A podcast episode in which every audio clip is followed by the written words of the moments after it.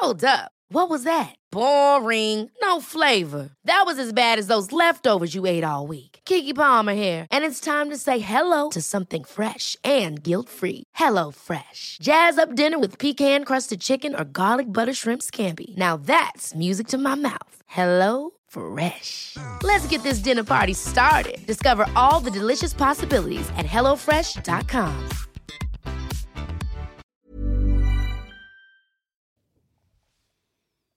Para lograr lo que no has podido lograr, vas a tener que hacer lo que no te has atrevido a hacer. Y eso, damas y caballeros, es algo que vamos a hablar el día de hoy, por supuesto, en nuestro episodio número 80, Reconcíliate con el éxito.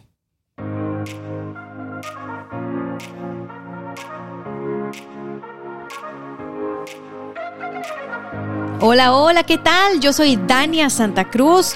Soy la coach Dania Stacks. Bueno, así me encuentras en redes sociales. Palmas, palmas, damas y caballeros, que ya llegamos, ya llegamos al episodio número 80. ¡Qué maravilla, qué maravilla! Y bueno, el episodio número 80, Reconcíliate con el éxito, está muy intenso. Así que pilas, pilas por allá. No sé desde dónde me estás escuchando. No importa. Lo, que importa es que estamos conectados. Argentina, México, Colombia, Chile, Venezuela, Paraguay, Uruguay, Australia. Japón, Francia, Estados Unidos, por supuesto, Canadá. Mando besos y abrazos en todas las direcciones. Gracias por ser parte de este podcast. Gracias por ayudarme a que este podcast llegue cada vez más lejos, a más oídos, a más corazones y a más hogares en lo largo y lo ancho de este globo terráqueo. Es que estoy viendo aquí la imagen de, de las estadísticas de dónde me escuchan y me ponen todo el planeta, todo el globo terráqueo. Yo digo, wow, no inventes, una persona nos está escuchando en Japón. Bueno, pues ya llegamos a Japón.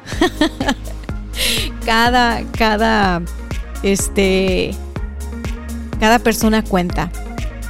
Entonces, fíjate que el día de hoy, como el título dice, reconcíliate con el éxito, te voy a platicar de algo que tal vez no has contemplado, no has considerado. Y puede ser bueno que eches un vistazo en, por ahí, eh, porque, mira, lo único seguro es el cambio, ¿no? Eso es algo que hemos escuchado siempre. Pero en 2020 no solo lo escuchamos, lo vivimos y lo volvimos a vivir, lo revivimos y ahorita, en 2021, pues nuevamente estamos en esa sensación de cambio, incertidumbre, novedad, ¿sabes?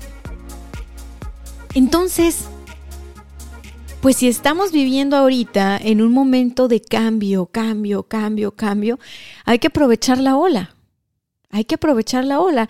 O sea, si la energía ahorita en el ambiente es de cambio, pues hay que aprovechar para generar y para crearnos estos cambios internos que no nos hemos atrevido, que no nos hemos permitido en el pasado. ¿Cómo así? Resulta que hacemos las cosas de una determinada manera, no nada más por nuestra forma de pensar y, de actuar y de sentir y de expresarnos. O sea, está el factor interno, pero también está el factor externo. Muchas personas viven muy determinadas por el factor externo, es decir, eh, las reglas del juego son estas y me tengo que apegar a las reglas del juego. Entonces, sabes, un poco más conservadores, un poco más tradicionales. Yo creo que poco a poco todo eso ha ido cambiando. Generación tras generación vamos evolucionando. Entonces, eso de eh, ve a la escuela, estudia, te vas a graduar, vas a agarrar un buen trabajo y todo. A mi generación ya no le tocó. Yo fui de las primeras y de las pocas que se atrevió a emprender cuando se graduó de la universidad. Y pues nadie me felicitó por hacerlo, ¿eh? todo lo contrario, o sea, me querían cuidar, me decían, no, te, no ¿cómo crees? Estás loca, busca un trabajo, eh, etcétera, etcétera, ¿no? O sea, digamos que no estaba tan, tan aceptado el tema de emprender cuando, cuando eres joven, porque eres joven, pero después observé que también había tabú para emprender si ya eras mayor, porque eras mayor. ¿Cómo vas a emprender si ya estás grande? ¿Cómo te vas a acabar tus ahorros en eso? ¿Qué tal que no funciona? Y entonces a mi corta edad me di cuenta que había prejuicio para emprender, no importa qué edad tuvieras. O sea, que según las reglas de la sociedad nunca era buen momento para, para emprender. Entonces, bueno, mm, yo por la edad que tengo, la generación a la que pertenezco, creo que fui atrevida y, dije, va, me la juego, eh, voy a... Voy a, voy a tratar esto, ¿no? Voy a ver qué onda por aquí, voy a poner mi agencia de marketing. Acuérdate que yo lo que había estudiado primero, mi primera formación fue como mercadóloga. Entonces, ¿cómo fue que me atreví? Fíjate que curiosamente también estaba viviendo el mundo momentos de cambio momentos de cambio. Había una crisis económica muy grande, había eh, incertidumbre en todos los mercados, había una crisis de seguridad. Aquí en México había una crisis económica también. Entonces, el ambiente era un ambiente de cambio y de incertidumbre. Muy parecido al de ahora. Nada más que no había pandemia, no había coronavirus, ¿no? ¿Qué es lo que había? Había, había un ambiente muy como mm, la gente, mira, para que te des una idea, aquí donde yo vivo, la gente publicaba en los periódicos cartas de me voy de esta ciudad porque ya no puedo vivir aquí con mi familia y retiro mis negocios porque el clima de, inseguridad es insostenible. Así como se estaba quedando como ciudad fantasma este lugar. Y se estaba yendo mucha gente. Entonces el ambiente era como de como de desesperanza como de, como de, ay, cuidado, cuidado, hay que ver, hay que ver qué va a pasar. Entonces, pues bueno, ese era el ambiente, ¿verdad? Pero yo tenía 22 años, estaba recién graduada y tenía muchas ganas de hacer algo, tenía muchas ganas. Agrégale que recién me graduó, está todo este ambiente de cambio y de incertidumbre y muere mi abuela muere mi abuela, que es uno de mis grandes pilares, y muere de una manera absurda, así como mucha gente ahora está muriendo de una manera absurda por este bicho del corona. Pues digamos que en aquellos años para mí fue absurdo, no tenía sentido porque era una mujer fuerte, este, todavía, pues digo 70 años, pero se nos hacía joven, ¿no? Ella iba y venía y manejaba y se conducía sola. Entonces, eso, eh, eso me dio todavía un, un empujonzote más para buscar qué quería yo hacer de mi vida y qué quería hacer con lo que yo había aprendido o con lo que yo tenía para dar. Entonces, tenía varias opciones. Tenía varias opciones. Eh, la que tiene todo mundo cuando se va a graduar es, por supuesto, seguir estudiando. porque tenemos toda la vida estudiando y no sabemos hacer otra mejor más que estar en la escuela. Entonces, mi primera opción era estudiar seguir estudiando, buscar una maestría, buscar alguna beca. Eso era algo que estaba muy en mi mente, algo que estaba muy en mis pensamientos, la maestría, irme de, cambiarme de ciudad y todo esto, ¿no? Independizarme ya, crecer. Entonces, eh, otro de mis planes pues era emprender y no lo veía tan seguro porque lo que yo más dominaba pues era seguir estudiando, ¿no? Y el tercero de mis planes, y ese no lo veía tan cercano porque pues prácticamente no, pues no me atraía para nada, era buscar trabajo en un empleo tradicional. Entonces, estaba dentro de mis opciones, ¿por qué? Porque mis amigos me lo recomendaban, ¿no? Porque ya toda mi generación estaba buscando colocarse en, empresas y trabajar y, ¿sabes? Toda esta escalera corporativa que para mí nunca fue atractiva. Y para mí lo atractivo era crear algo. Para mí lo atractivo era crear mi, mi, propio modelo de negocio. Entonces, eh, pero aún así yo pensaba, pues estoy muy chica, ¿no? Igual sigo estudiando, eh, gano edad, gano canas y emprendo.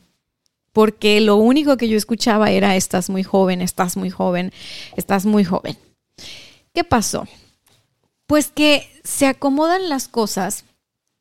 Eh, yo estaba haciendo mi plan de irme a estudiar a, otro lado. Haz de cuenta, todo el año era como, eh, pues sí, ya para diciembre yo estaba considerando seriamente que al terminar la universidad me iba, me iba a cambiar de ciudad para estudiar una especialidad o una maestría o algo así. Incluso yo hablaba con mis profes y les decía, no, profes, que yo estoy buscando esta universidad y que me quiero ir a la Ciudad de México porque esto y lo otro. Y bueno, yo traía mi rollo por allá, ¿no?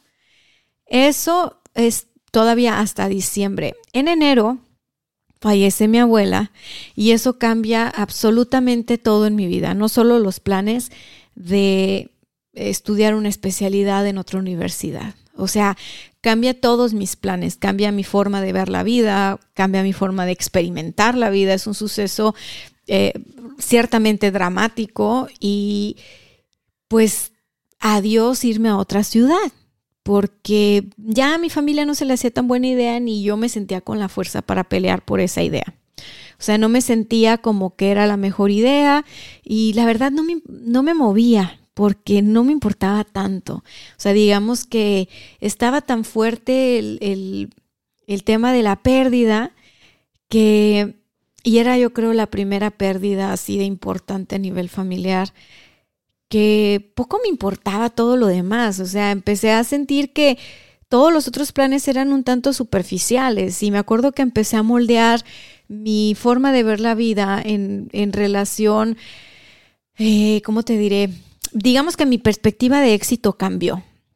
Lo que éxito era para mí cambió desde aquella vez y entonces éxito para mí ya no era más proyectos y lograr cosas y, o sea, no, para mí éxito en aquel momento era que mi familia y que yo estuviéramos con bien, que estuviéramos con salud, estuviéramos unidos, estuviéramos juntos, estuviéramos sanos y salvos. Eso era para mí éxito.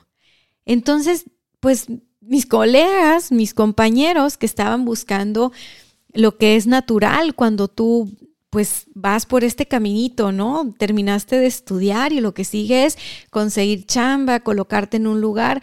Pues yo los veía meter aplicaciones aquí y allá y que no sé qué, y me recomendaban, oye, deberías de buscar trabajo, este, tú eres muy buena, eres muy movida, tienes muy buenos contactos, pero digamos que yo me volví extremadamente práctica en en, aquel momento de mi vida y a la fecha me acompaña, como que simplifiqué muchas cosas. Entonces yo dije, un día me voy a morir, así como todo mundo se va a morir alguna vez, y yo no me quiero morir sin haber emprendido. Entonces ahí fue donde yo como que me, me incliné por la idea de emprender. Yo quería hacer, yo quería hacer marketing, yo quería manejar negocios, yo quería esto, esto de la agencia, pero había muy poquitas agencias en la ciudad en aquel entonces y por supuesto que ninguna era una agencia de marketing digital. Eh, no, o sea, todo esto estaba súper en pañales, ¿no? Y yo veía que en otras ciudades, no sé, en Boston, en, en todavía en Ciudad de México, en España, bueno, adelantadísimos. Todo esto era más, más natural, estaban, estaba más acelerado que en México. Entonces dije, bueno, definitivamente pues no me voy a ir a España o no me voy a ir a otro lado, porque como que ahorita el, el, el mood o el sentimiento es estar con mi familia, en familia, pero tampoco me voy a ir a meter a trabajar a una, a una empresa que que vamos, voy a hacer todo menos lo que yo quiero experimentar, lo que yo quiero aprender, porque pues fui a dos entrevistas y te voy a decir lo que sucedió en esas entrevistas. Casi ni me preguntaron nada. me dijeron que me iban a pagar muy bien y prácticamente tenía que servir café y sacar copias. Y yo le dije, ¿sabe qué? Yo soy muy inquieta, me voy a aburrir muy rápido y lo que quiero es hacer marketing, quiero hacer publicidad, quiero, o sea, yo contándole mis anhelos a la persona de la entrevista, ¿no? Pues sí, pero es que todo esto aquí todavía no se puede hacer porque hay que convencer al dueño, hay que hablar con la familia, ya sabes, típica empresa familiar mexicana, ¿no? Yo dije, pues no, aunque me paguen bien aquí, ¿qué voy a hacer? Nada más me voy a hacer vieja y no voy a hacer lo que yo quiero hacer y que tal que un día me muero. Y traía muy claro eso por el fallecimiento de mi abuelita. Entonces le dije, ¿sabe qué? Mire, no le voy a engañar. Si yo agarro este puesto aquí, no le voy a durar. No le voy a durar ni dos, tres meses, porque esto que usted me está diciendo que voy a hacer, pues no me apasiona. No, digamos que no me, pues a lo mejor el puesto no requería tanto, ¿no? O sea, pero yo me imaginaba así como, wow, marketing, voy a hacer cosas muy creativas y muy padres. Y pues no, o sea, la verdad no. Y, y tal vez esta persona no me vendió bien el puesto. Pero me trataba de convencer y me decía, no, señorita, es que mire, está muy bien lo que usted va a ganar para, para estar recién egresada y que no sé qué. Y bueno, yo decía, pues yo tengo mi, experiencia, pues yo trabajé toda la universidad, eso ya cuenta de algo. Total que no me convencí y dije que no. Y fui a otra entrevista de trabajo y pasó algo similar. Resulta que en aquel tiempo pensaban que telemarketing y marketing era lo mismo, o sea, contestar un teléfono y hacer telemercadeo, ¿no?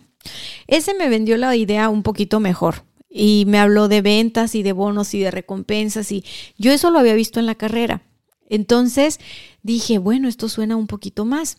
Y me acuerdo que dije que sí. Y entré a, ese trabajo y no, cuando, cuando entré ahí me di cuenta que, que realmente no tenía que ver con marketing y que realmente no tenía que ver con, con lo que me habían prometido en la entrevista.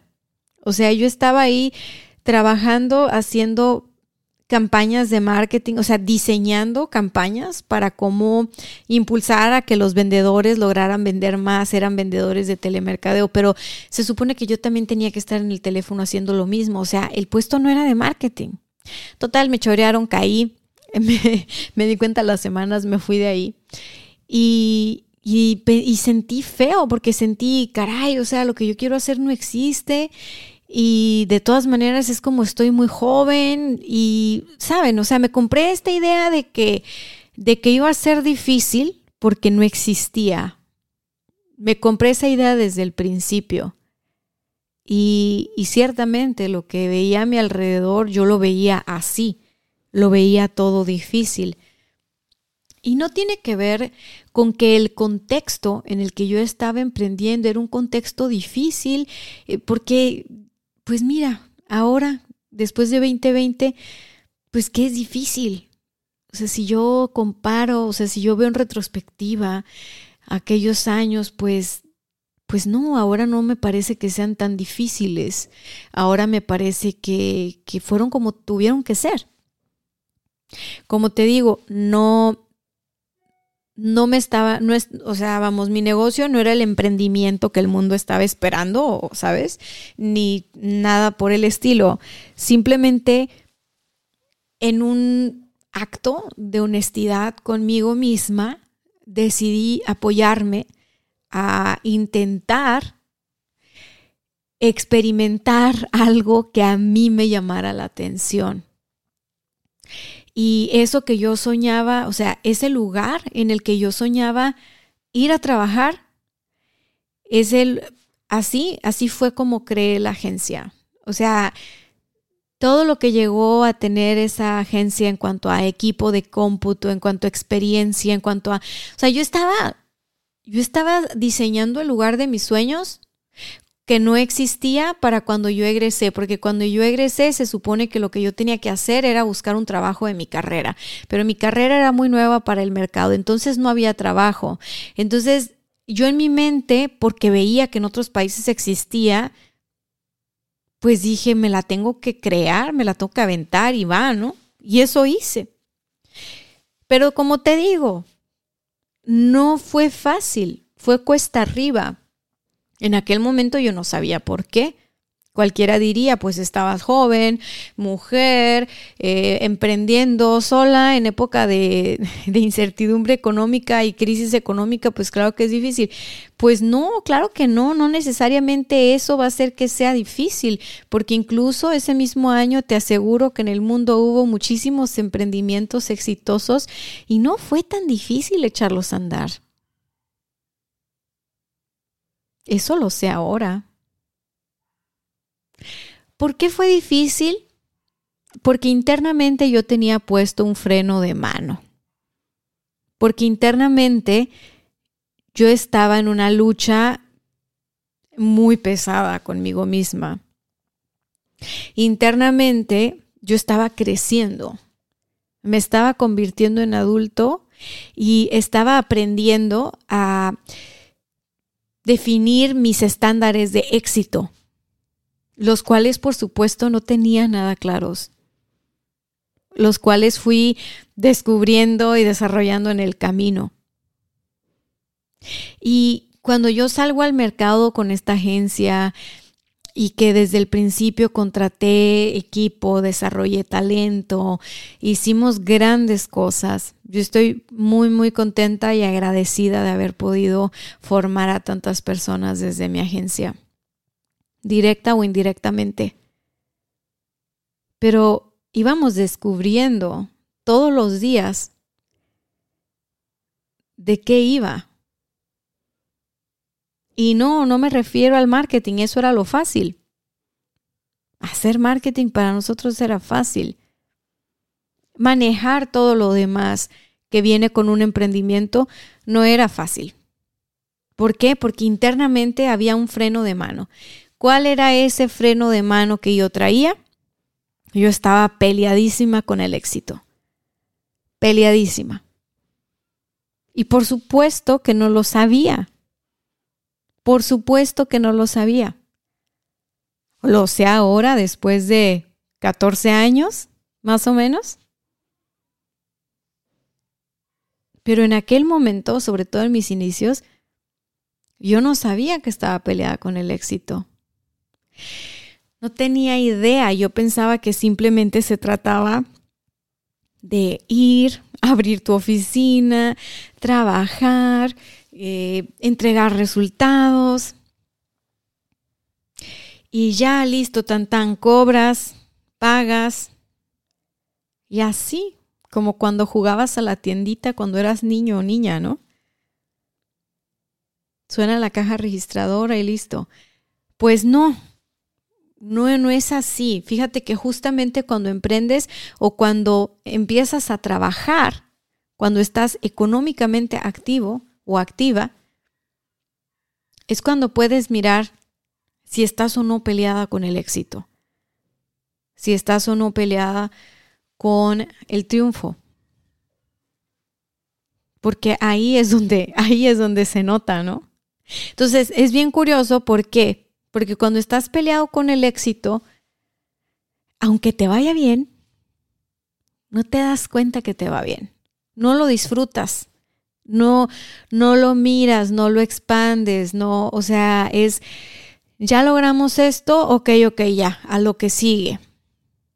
Es un no permitirse eh, el aplauso, es un no permitirse el logro, es un no permitirse el, el, disfrutar haber concluido algo. Es como, es como estar programado para creer que nunca es suficientemente bueno lo que estás haciendo.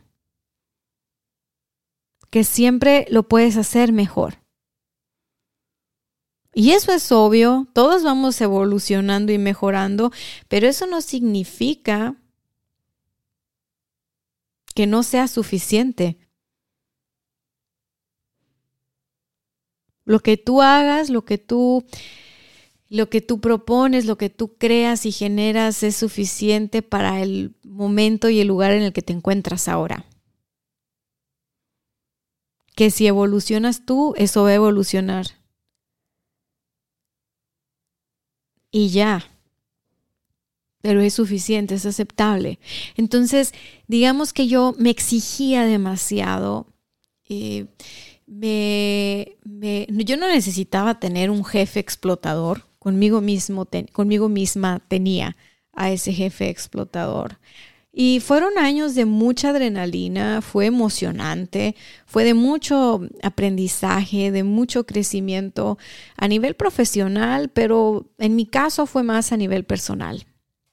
Mucho, mucho más a nivel personal. Porque justo, ya no recuerdo bien en qué año del emprendimiento fue, que yo dije, es que esto no puede ser tan difícil. Esa fue la frase que usé yo me iba saliendo de la oficina, iba tomando el carro y recuerdo que yo dije, es que esto no puede ser tan difícil. O sea, ¿por qué si estamos haciendo bien las cosas? ¿Por qué si está sucediendo esto así y esto así? ¿No? Y entonces yo de repente si, si era esta persona que, que decía, bueno, Dios, mándame una señal, o sea, ¿quieres que me dedique a otra cosa o qué? Porque esto se está viendo bien complicado. Y es que yo me pagaba a lo último. Primero le pagaba a todos mis proveedores, colaboradores y ya la hacienda, el SAT, todo el rollo y luego a mí. Y te voy a decir algo, nunca estaba estresada por pagarme a mí. Nunca, nunca estaba estresada por pagarme a mí. O sea, yo tenía como este deporte de, de rápido pagarle a todo mundo, no deberle nada a nadie, este, quedar bien con todos, pero con la que quedaba mal era conmigo. Entonces, poco a poco fui aprendiendo que muchas de las cosas que yo hacía en realidad eran al revés. Y poco a poco fui notando que yo estaba en desorden, que yo necesitaba ordenarme internamente para poder, ¿sabes qué?, fluir sin tanta resistencia en la vida para yo poder fluir con el éxito, en el éxito, bla, bla, bla. Para esto toda la gente a mí me miraba exitosa y me decía, wow, que sigan, o sea, yo si veo las felicitaciones de cumpleaños desde aquellos años que esas que te dejan en Facebook, a mí me llamaba la atención que siempre la frase, la que más se repetía conmigo es, Dania, muchas felicidades, bendiciones, que sigan los éxitos. Que sigan los éxitos. Y me acuerdo que yo pensaba, caray, ¿cuál éxito? O sea, yo nunca lo podía mirar. Siempre alrededor mío había quien miraba eso que yo estaba logrando y yo no lo miraba. Siempre alrededor mío había alguien que me hablaba de mis capacidades y de lo grande que yo iba a ser y de lo mucho que iba a aportar valor en la vida de muchas personas y yo no me lo podía imaginar, yo no lo podía ver. Incluso cuando yo ya estaba impactando de manera masiva, y digamos que me costó mucho trabajo entrar en contacto con esa parte de decir, wow, sí, efectivamente estoy contribuyendo, estoy haciendo algo por los demás, estoy aportando valor. Me costó mucho. ¿Por qué? Porque no es de la noche a la mañana. A ver, te dije que al inicio de mi emprendimiento descubrí que estaba peleada con el éxito. Te dije que un día dije, ok, no puede ser tan difícil, ¿por qué esto es tan difícil? ¿Y qué fue lo que hice? Pues bueno, lo que por instinto he hecho siempre ha sido trabajar en mi persona. Nadie me lo dijo, es algo instintivo y bueno, lo apliqué en el negocio también. Y dije, ok, pues qué onda. Y me fui a una, a una sesión de constelación. Para los que han hecho constelaciones familiares, saben a lo que me refiero. Para los que no, si quieren, luego invito a una consteladora y les cuento. La, la historia es que fui a la constelación porque yo quería constelar la oficina, porque están pasando cosas rarísimas, rarísimas, y dije yo necesito ver qué está pasando. O sea, necesito ordenarme, aclararme y voy y constelo mi oficina, ¿no? Y no sabes la sorpresa tan grande que, que, salió en esa constelación, lo que miré en esa constelación y, y cómo yo jugaba un papel tan importante dentro de esa constelación. Ah, yo creo que esa fue la primera vez que me cayó el 20 de que todo lo que estaba sucediendo en mi vida evidentemente tenía una relación conmigo, una conexión conmigo y yo estaba haciendo o dejando de hacer ciertas cosas, lo cual generaba cierto resultado. Pues bueno, se da la constelación, me doy cuenta que así como había este, este desorden de jerarquías, que el problema era un desorden de, de jerarquías. ¿Por qué? Porque a mí me gusta mucho la autosuficiencia y soy una persona o mi liderazgo es horizontal y me gusta potenciar a las personas para que sean interdependientes, pero al parecer eso pues está muy avanzado para el lugar donde vivo y me da mucha risa porque para mí es como lo más fácil del mundo porque ahí ya hay creatividad, todos somos iguales así para aportar y todo, pero pues, pues no, o sea, digamos que culturalmente, eh, pues, pues no, la verdad es que se necesita esta onda piramidal donde hay jerarquías y hay quien está correteando a los demás y, y hay, ya saben, toda esta cultura medio obrera de, no sé, no sé, de, no sé en qué año se inventó, pero, pero a mí no me hace sentido, pues. O sea, a mí no me, no me gusta esa cultura. La acepto, es la cultura en la que, en la que vivo, pero pues, pues no, yo aspiro a otra cosa. Y me generaba mucho conflicto que mi forma de ser estaba, mm, digamos, eh, muy limitada dentro de ese esquema de negocio. ¿Por qué? Porque todos los miembros del equipo o del negocio esperaban que alguien estuviera, eh, pues así, la vieja escuela, pues, ese chip, ese chip de, de la vieja escuela. Incluso recuerdo a alguien me decía, es que ¿por qué no los, no lo, a fulana persona no lo suspendes, no lo castigas, no lo X? Y yo siempre pensaba así como, pues es que no, no soy su mamá, o sea, no soy su papá, o sea, que vienen a trabajar, hagan lo que tienen que hacer y listo, y el que no, pues que se vaya. O sea, mi pensamiento es muy práctico en ese sentido. Y entonces, ¿por qué si mi pensamiento es tan práctico y por qué si para mí es tan sencillo en, en la vida, este, pues ya en la vida material, en el 360, ¿por qué había conflicto? ¿Por qué me costaba trabajo? ¿Por qué no se podía implementar? Y era que yo estaba resistiéndome o yo estaba peleada con esa, con esa vieja forma, con las jerarquías. Yo estaba internamente negando, rechazando todo lo que tuviera que ver con las jerarquías, con el orden, ¿sabes? Claro, pues estaba pasando de adolescente a adulto. seguramente tenía eh, muy, pues no, no seguramente, sí recuerdo en aquellos años yo no tenía la mejor relación con mi mamá. Entonces, no, digamos que tampoco las jerarquías en mi sistema familiar me hacían sentido. Y, y ahí fue donde empecé a ver cómo lo que sucede adentro impacta afuera. El primer sistema en el que nosotros necesitamos estar en orden es en nuestro sistema familiar. Y eso es algo que me quedó clarísimo cuando estudié el diplomado en psicología sistémica. Me vino a aclarar muchas cosas porque, pues sí, eh, mis negocios fueron fluyendo, fueron mejorando, eh, yo no, no, nada más hacía constelaciones, sino que me fui preparando en diferentes disciplinas. Eh, empecé a ser más fluida. Recuerdo que, que fue cuando después me certifiqué como coach. Y esa formación me cambió la vida porque esa formación ya tenía que ver más, más con mi pasión que con mi profesión. O sea, el coaching vino a conectar con una parte de mí que es muy importante, que es lo que me apasiona realmente, ¿no? El, despertar el potencial y acompañar a las personas en su proceso. Entonces es bien curioso porque ya la agencia de marketing que, pues imagínate, ¿no? Los clientes, los proyectos, las campañas y todo sucediendo muy padre. Y al mismo tiempo yo en la oficina siempre estaba haciendo ejercicios de coaching o grupales o personales o uno a uno con los colaboradores. Y, así, y observando cómo su primer sistema, que era su sistema familiar, cuando estaban en desorden, pues también venían a reflejar ese desorden en la oficina.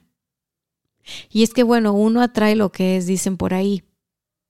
Así como yo estaba peleada con el, con el, con las jerarquías, seguramente la mayoría del equipo también estaba peleada con las jerarquías. Y para la edad que teníamos todos, pues hace todo el sentido del mundo. Pero ¿qué hay con eso? O sea, ¿qué hay de eso? ¿Qué hay con el estar peleado con las jerarquías? Más allá de que yo sigo poniendo el dedo sobre el renglón de que lo mejor es una, una, ¿cómo te diré? Una estructura horizontal donde todos podamos aportar nuestros talentos y co-crear, ¿no? A lo mejor eso todavía está muy en mi, en mi, en mi ideal, pero no dudo que algún día lo podamos manifestar. Eh, en las familias no es así, en tu sistema familiar no es así.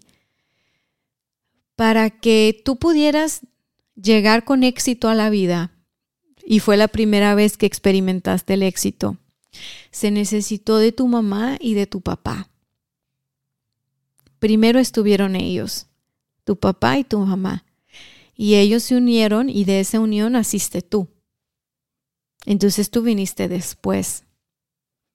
Y ahí hay una jerarquía. Antes de que tus papás se unieran y te tuvieran a ti, tuvieron que llegar a la vida. Y para que llegaran a la vida, se tuvieron que unir tu abuelita con tu abuelito de un lado y tu abuelita con tu abuelito del otro lado. Y de ahí vinieron tus papás. Entonces, fíjate todo lo que tuvo que pasar para que tú llegaras a la vida con éxito y que de todos los, eh, ahora sí que de todos los espermatozoides que intentaron fecundar el óvulo de tu madre, ganaste tú. Vibró más tu la energía de ese esperma con la energía de ese óvulo y de ahí, ahí llegaste tú te formaste tú y finalmente, después de un trabajo de parto, gracias a tu madre, llegaste aquí, llegaste a la vida. Entonces, esa fue tu, ese fue tu primer momento de éxito. Y cuando somos jóvenes y somos adolescentes y somos rebeldes y queremos cambiar las cosas y queremos cambiar los sistemas y queremos mejorar los sistemas, tenemos la energía, el ímpetu, eh, el orgullo y hasta la arrogancia suficiente para sentirnos con la capacidad de ir por eso que soñamos, Pero si estamos en desorden, va a ser muy complicado y no se va a sentir como éxito. Por eso es importante hacer las paces con el éxito. Para hacer las paces con el éxito hay que entrar en orden con nuestro sistema familiar. Los conflictos en tu sistema familiar no son porque sí. No son de generación espontánea, no son, no, no es que tengas mala suerte, no es que tu familia esté, esté loca, no. Los conflictos tienen un, un, propósito finalmente. Luego lo encontramos, ¿no? En el momento del conflicto no, pero después hace sentido. Entonces, ¿dónde es que toca ponernos en orden? O sea, ¿qué tanto estamos nosotros peleados o peleadas? Lo voy a poner entre comillas, ¿ok? Porque a lo mejor y no estás peleado verbalmente o a, a muerte, pero a lo mejor sí, dentro de ti dices, si mi mamá hubiera sido diferente, si mi papá hubiera sido diferente, si mi mamá me hubiera dado esto, si mi papá me hubiera dado aquello. Es que tengo esta herida de la infancia, es que tengo aquella herida de la infancia. Y si mis papás no hubieran. Entonces, si tú tienes por ahí algunas, algunas memorias de dolor en relación a tu historia familiar, empieza a trabajar por ahí. Porque no importa cuántas horas al día trabajes, no importa qué carrera hayas escogido, no importa si emprendiste o entraste en una empresa eh, tradicional, si tú traes conflictos pendientes a resolver con papá, con mamá, el éxito va a ser cuesta arriba. Y ahora vas a decir, bueno, Dania, ¿tú qué problemas pudiste haber tenido con tu mamá o con tu papá si siempre hablas maravillas de ellos y todo el rollo? Pues bueno, en aquellos años, cuando yo estaba más chica, pues no es que hablaba pestes, pero tampoco hablaba maravillas. Y yo me la llevaba peleando con mi mamá peleando porque, porque me caía gorda, que no me apoyara, que no creyera en mí, que, que no, este, yo no la entendía ella, obviamente, ella, ella quería cuidarme, quería protegerme, no, no usaba las palabras más dulces. O bueno, ella hablaba como creía que tenía que hablarme. Total que no la llevábamos de pleito. Mi papá me apoyaba incondicionalmente. Me acuerdo que él me dijo, pues yo no sé qué quieres hacer, pero si hubieras estudiado medicina, ah, es que esa es otra. Mi mamá quería que estudiara medicina y yo quise estudiar marketing. Y curiosamente me gusta mucho la medicina y es como de mis hobbies. Pero bueno, te digo, empleitada con la mamá, yo creo, desde muy adolescente. Me acuerdo que papá dijo, bueno, es que si tú hubieras estudiado medicina, yo te hubiera apoyado en tu carrera como, como doctora. Entonces, bueno, estudiaste esto, pues ahora te apoyamos en esto. Pero, pues eso fue pleito para él con mi mamá, porque cómo la estás diciendo que sí, que no, y que te, y, apoyo es relativo, ¿eh? Porque tampoco creas tú que, que, que yo, híjole, el, el, el gran, fue, fue moral, o sea, fue moral y fue suficiente. O sea, fue suficiente para yo tener la energía, o sea, el apoyo de mi papá este, el apoyo de mi mejor amiga fue suficiente para yo todos los días pararme y trabajar y echarle ganas a mi sueño, que era esa agencia de marketing en aquel tiempo, a mi meta, ¿no? Claro que mi mamá, claro que mi novio, que ahora es mi esposo y todo, no me apoyaban y siempre estaban como, ya deja eso. Con el tiempo fui entendiendo a mi mamá. Mi mamá por experiencia sabía que tener un negocio era algo full time, era algo estresante, era algo de mucha responsabilidad, era algo de mucho tiempo y pues ella quería para su hijita otra cosa. Aparte que ella tampoco me conocía mucho en ese sentido, ella no sabía que a mí me encantaba trabajar. O sea, ella, ella no, no, no conocía esa parte de mí y, y yo no sabía de qué me quería proteger ella. No, tuve que pasar unos dos años en la oficina para darme cuenta de qué me quería proteger mi mamá. Y te puedo decir, mi mamá tenía razón. Pero gracias a, a, ella y a mi papá y a mi sistema familiar, tuve la fuerza para poder ir superando cada obstáculo, para ir integrando cada situación nueva, para ir superando cada reto Y es más fácil de lo que fue para mí. Ahora lo sé, porque estoy del otro lado. En aquel momento ni siquiera, ni siquiera sabía eso. Y claro que cuando estás en este desorden del que te hablo a nivel sistema familiar, y eso es el, por ejemplo, en mi caso que yo peleaba mucho con mi mamá, era como yo sé más que tú, ¿no? O sea, yo no le decía así, pero mi actitud era como, mamá, tú no sabes, o sea, es que yo aquí soy la chida, o sea, yo, yo estudié esto, yo me dedico a esto. Entonces, era siempre como estar compitiendo y demostrándole a mi mamá que yo era mejor que ella. Entonces, pues obviamente no estaba en mi lugar. Porque si te pones al tú por tú con tu mamá o te sientes más grande que tu mamá y tú quieres corregir a tu mamá y tú quieres cuidar a tu mamá, pues entonces tú te estás poniendo en el lugar de tu mamá y no estás en tu lugar de hija, estás poniendo a tu mamá en, en el lugar de hija. Y ahí estás en desorden.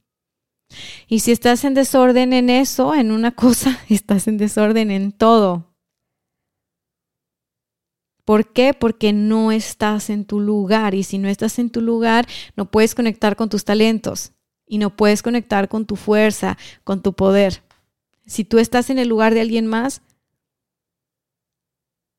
todo es cuesta arriba y te aleja eso de tu esencia poco a poco. Y las cosas van perdiendo sentido y, y es difícil. Entonces, hasta síndrome del impostor llegué a experimentar. ¿Qué digo? Eso es algo muy común, ¿verdad? Siete de cada diez personas lo experimentan, pero a lo que voy es a, a que no es tan difícil. Reconciliarte con el éxito no es tan difícil. Hay que hacer un trabajo de conciencia, hay que hacer un trabajo personal, hay que darnos cuenta de qué etiquetas venimos cargando de la, infancia, de qué proyectos o qué sueños estamos trabajando y de quién. ¿Quién en tu sistema familiar quiso hacer lo que tú estás haciendo y no lo, no lo hizo? Y bueno, ahora vienes tú a hacerlo. ¿Qué sueños tenía tu papá? ¿Qué sueños tenía tu mamá? Fíjate, ¿cuál es el rol que estás jugando en tu sistema familiar? Y fíjate qué rol estás jugando en tu sistema profesional, en tu emprendimiento, en tu negocio o en la empresa en la que trabajas. Fíjate qué rol y qué lugar estás ocupando. La raíz del síndrome del impostor, por supuesto que pues viene desde la infancia, la crianza y, y aquí hay de dos. O o vienes de familias o tuviste papás súper apoyadores, ¿no? Extremo, a pesar de todo, te apoyaron siempre, sobre, sobreprotectores incluso, o vienes de papás súper exigentes, que siempre te empujaron a ir por más, más, más, más, más. Y nada de lo que tú hacías era suficiente y nada de lo que tú hacías era sobresaliente o perfecto como para que fueras tan admirado, admirada, felicitado, felicitada. Son los extremos donde se genera esto. Entonces imagínate, yo tengo una mamá sobreprotectora y un papá exigente. Claro que para cuando yo emprendí, estaba peleadísima con el éxito porque no estaba conectada con mis talentos al 100%, no estaba en posibilidad de descubrirlos porque estaba como en este desorden de en el sistema familiar demostrar eh, que era capaz de hacer lo que me proponía hacer, eh, de, de, validar en el sistema familiar mis sueños, mis, mis metas, ¿sabes?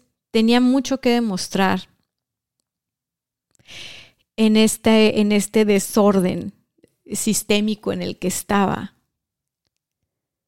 Y estaba de alguna manera canalizando los sueños de mi papá. A mi papá le encantan los negocios, le encantan y es buenísimo. Y, y si yo le tengo tanto cariño a los negocios y a los sueños de, y a los modelos de negocio es por mi papá, porque me dejó participar en, en diferentes emprendimientos y desde muy chica. Y, y la verdad es de que sí le gira sí le gira mucho la pila para eso y súper creativo y súper movido. Entonces, como que de ahí, de ahí me viene, de ahí me viene eso.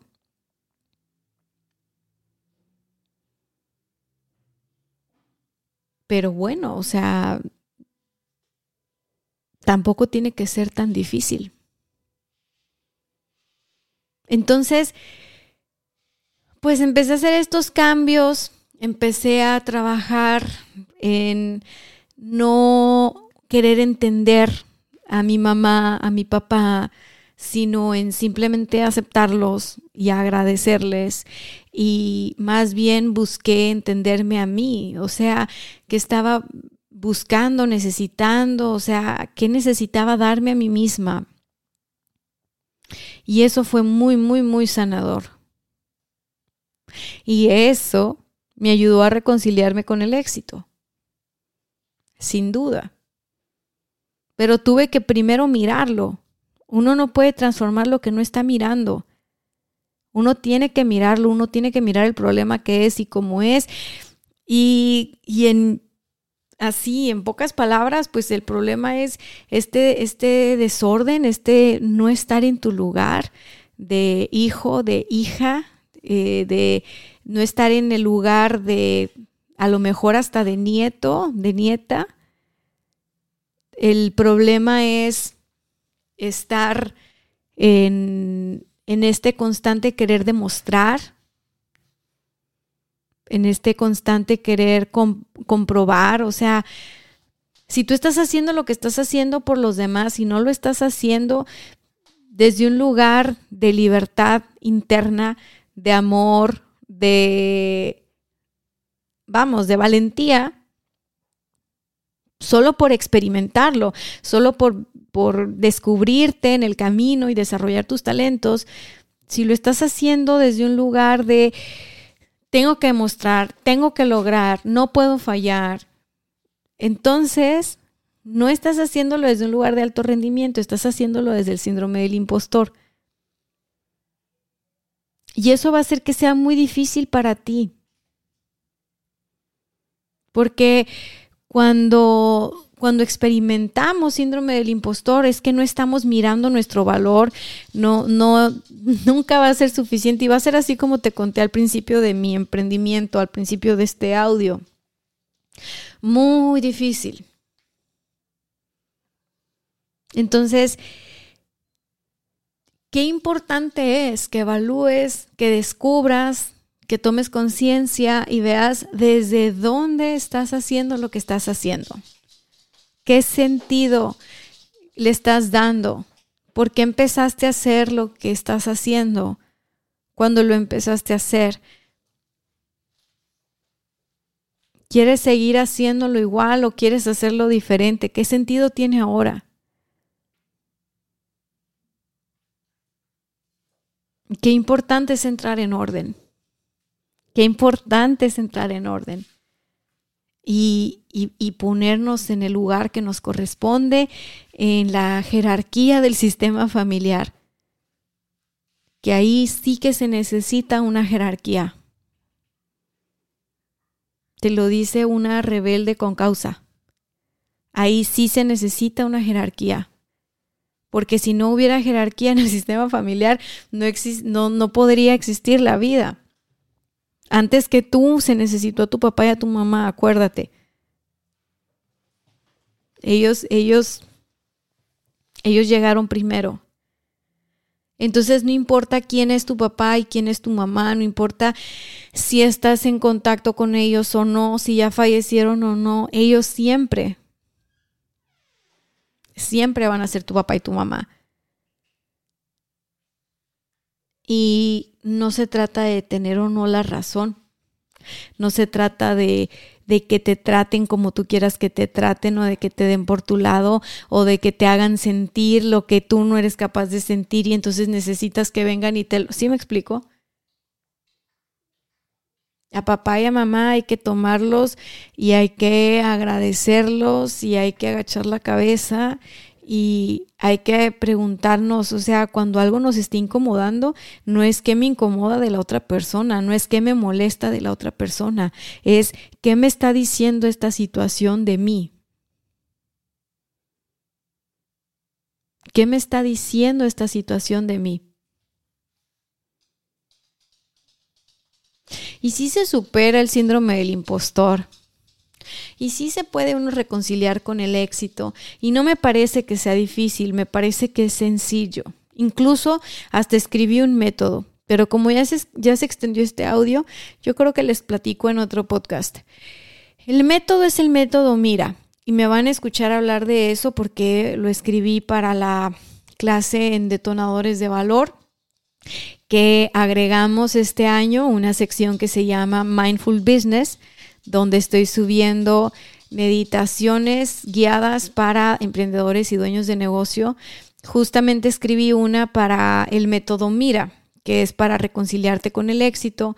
Se llama Una mirada al futuro. Y, ¿y de qué se trata el, el método Mira? Es la M de medita, la I de identifica, o sea, date cuenta, la R de resignifica, o sea, dale otro significado, y la A de agradece. De eso se trata el método Mira. Y es sencillo, es sencillo, solo es cuestión de tener la disposición y de estar completamente presentes para hacerlo a lo largo de casi 15 años trabajando con emprendedores y dueños de negocio, o líderes incluso de diferentes sectores, fui notando mi sensibilidad para, para captar en dónde andan bloqueadas esas personas, en dónde están, en dónde podemos bloquearnos o qué problemas están enfrentando las personas para alcanzar el éxito, para disfrutar su éxito incluso, o vamos, para seguirlo expandiendo. Y lo que te puedo decir, sin darte casos específicos, incluso no importa el género o la edad, lo que he visto en todas estas personas que tienen este tipo de dificultad, ¿no? O que, o que todo les cuesta muchísimo trabajo, que con muchísimo esfuerzo logran las cosas, que están como en este rollo de que sí disfrutan, pero ya rápido tenemos que ir por la siguiente meta. No nos podemos dormir en nuestros laureles. Esa gente súper exigente, súper trabajadora, que les dicen workaholics, lo que tienen en común todos es que suelen estar en desorden en su sistema familiar. Suelen estar ocupando el lugar de alguien más. Y ahí en el lugar de alguien más no van a poder conectar con su fuerza, con su talento natural, con su energía de vida. Entonces se la llevan enfrentando conflictos, se la llevan cansados, se la llevan enfermos, se la llevan con dificultades, se la llevan... ¿Por qué? Porque no están conectados con su, vamos, no están enraizados a la tierra, no están en su, en su sitio. Así que bueno, ya lo sabes. Te puedes reconciliar con el éxito. si es que todo te cuesta muchísimo trabajo para, para lograr, es entonces que hay que hacer ese trabajo de reconciliación. Si a ti las cosas se te dan con fluidez, con naturalidad, si a ti todo te sale bien a la primera, no estás no estás batallando, vamos a decirle así, en, vamos, en ningún área de tu vida, pues te felicito. Te felicito, te felicito y te invito a que le digas a los demás cómo es que llegaste a ese, a ese lugar, a ese espacio, a esa forma de ser y de estar en el mundo porque eres de las pocas o de las pocas personas que, eh, eres de las pocas personas que lo ha conseguido. La mayoría de las personas piensa que en la vida si tiene una cosa, no tiene la otra. Que si te va bien en el amor, no te va bien en el dinero. Que si te va bien en la salud, no te va a ver ir bien en el amor o así, ¿no? Vamos justificando eh, nuestras carencias y no va por ahí la cosa. La verdad es de que cuando te reconcilias con el éxito, empiezas a, a notar y a manifestar el éxito en todas las áreas de tu vida. Y de una manera fluida, ¿eh? De una manera fluida, de una manera creativa.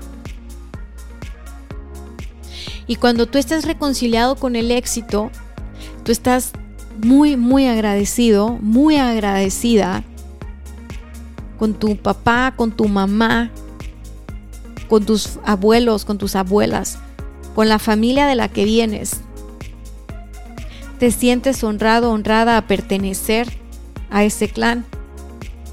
Y te sientes en paz con tomar lo mejor del clan para ir a tu vida y hacerlo diferente. Ni mejor ni peor, a tu estilo.